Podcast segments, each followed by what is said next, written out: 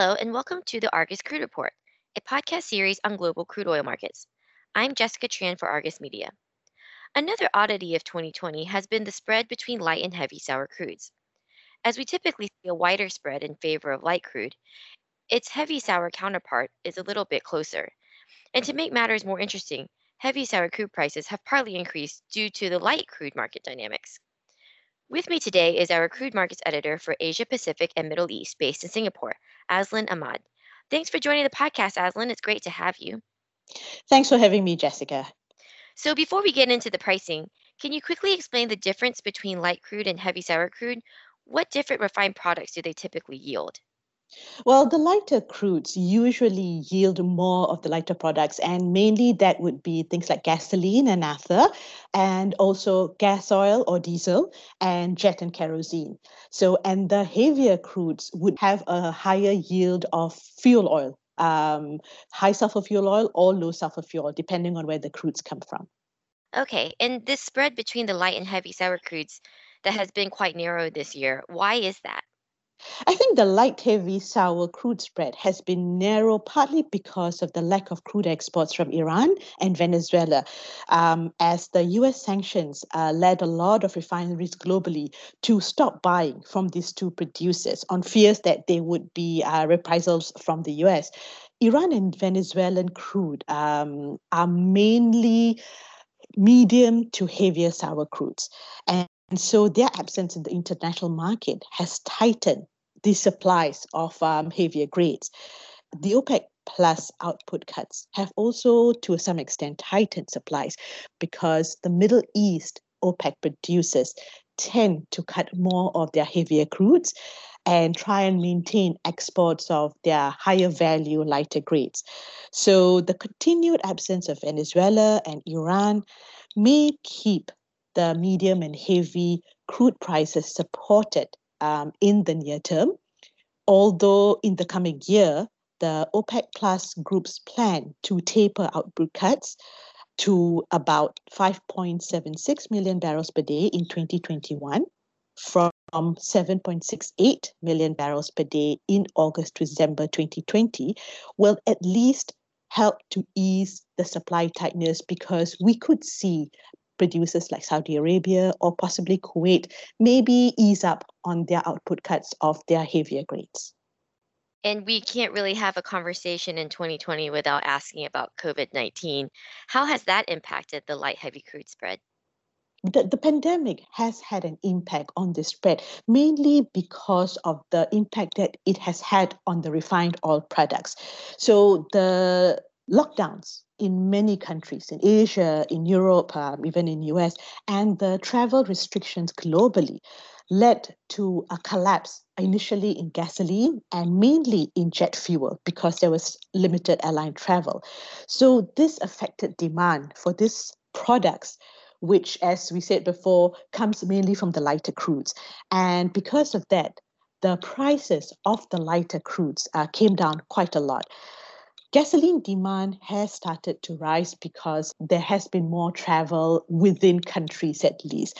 But the jet fuel demand is still under a lot of pressure because there is still very limited international travel. And so the airline industry has been really been hit very badly by this COVID-19.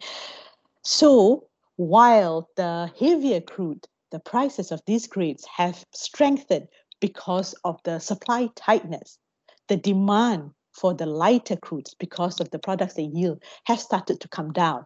So these two uh, factors have basically crunched the light heavy crude spread. For example, if you look at uh, Brent Dubai EFS, which is the spread of the lighter, sweeter ICE Brent crude futures to medium sour Mideast Gulf Dubai benchmark crude swaps in March this year, this spread flipped into a discount with ICE Brent prices below Dubai. And this was the first time in a decade that this has happened. And this was because of the weakness in the lighter crudes compared with the heavier crudes. And since March, this EFS spread has remained very narrow. And several times in the last few months, it has again flipped into a discount. As the prices of the lighter crudes uh, are struggling still to resume their more normal strength relative to the heavier grades. So, speaking of the lighter crudes, we all know that the U.S. is a major light crude producer. How has U.S. crude production played a part in this uh, narrowing spread? Well, the, the US production has played a part in the sense that US um, production or US exports tend to be more of the lighter, sweeter crude, uh, like uh, WTI to a certain extent Bakken. And so, um, although US production did see some decline this year, US crude exports were still quite high because of lower US refinery runs. And as this lighter US crude, uh, well, mainly WTI, flowed into the market, it kept the international market well supplied with lighter crude, even as the supplies of the heavier grades became tighter. So, in that sense, that aggravated the oversupply in the lighter crudes relative to the heavier crudes and put some pressure on that light heavy spread. Okay, so looking more at the demand side, I understand that some Chinese refineries are undergoing expansions. Do these expansions change their crude appetite? I think it doesn't change their crude appetite so much, but the new refineries in uh, specifically in China, they are quite sophisticated and they are geared to refine more of the medium and uh, heavy sour crudes. For example, um, the refinery Rongsheng is having uh, an expansion capacity by the end of this year. So, presumably, their demand and hence China's demand as a whole for the heavier crudes should be increasing because that's what the refineries are geared to run. Okay, so that's some good news. Um, when do you think we'll see more normal pre COVID 19 uh, light heavy crude spreads? I think it will depend a lot on how quickly global demand for jet fuel recovers, and that will hinge on a rebound in airline travel. So, as we discussed over the last uh, five minutes or so, the supplies of the heavier crudes, we think that that should have uh, some increase in the coming year uh, if the OPEC plus group does go forward and relax its output uh, cuts.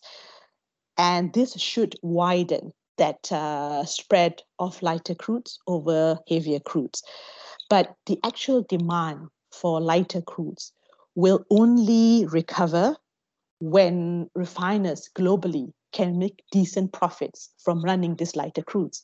And that will again depend on the prices of jet fuel, how much they rebound, um, and all that could hinge on how quickly the airline sector recovers from the COVID 19 pandemic. Thanks so much for your insight and your time today, Azlin. Thank you, Jessica.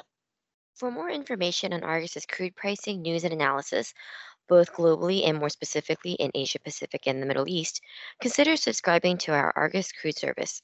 You can find more information at www.argusmedia.com.